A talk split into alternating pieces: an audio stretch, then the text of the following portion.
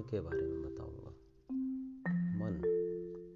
कहने को तो बहुत छोटा सा, दो अक्षरों का एक शब्द मात्र है। पर इस शब्द में बहुत कुछ समाया हुआ है। बड़ा ही व्यापक शब्द है। मन यह शब्द पूरे ब्रह्मांड को मापने की शक्ति अपने अंदर समाये हुए है।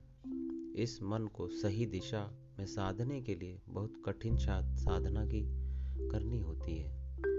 हमारे मनुष्य मन को अश्व की संख्या भी दी गई है। जिस प्रकार अश्व को सही दिशा में चलाने हेतु लगाम एवं उसकी दृष्टि को एक ही दिशा में रखने हेतु उसके नैनों पर आवरण लगाया जाता है, उसी प्रकार मन को भी सही दिशा में चलाने हेतु कठिन तप की आवश्यकता होती है। व्यक्ति के मन में प्रत्येक क्षण विचारों का प्रवाह होता है, रहता है। जिस कारण उसका मन स्थिर नहीं रहता, यह चंचल एवं चपल होता है। पल पल में भटकता रहता है। जीवन की प्रत्येक घटना इस मन की राह को भटकाते रहती है। मन को भटकाने में जीवन में घटने वाली विभिन्न घटनाक्रम का योगदान होता है। जो घटनाएँ आपके साथ घटती है, वह मन को प्रभावित करती है। और एक विचार या धारणा को जन्म देती है। इसी से हमारा जीवन प्रभावित होता है और मन की अच्छी अवस्था, अच्छे विचारों को जन्म देती है और दुखी, उदास मन की भावना गलत विचारों को उपजाती है।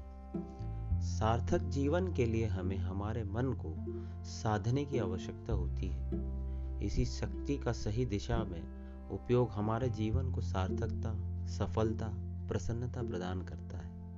जैसे आपके मन में विचार आते हैं, वैसा आपको कार्य करने के लिए प्रेरित करता है और हम उस कार्य को संपन्न करने में लग जाते हैं।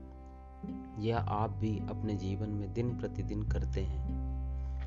बस इसे ध्यान से समझने की ज़रूरत है।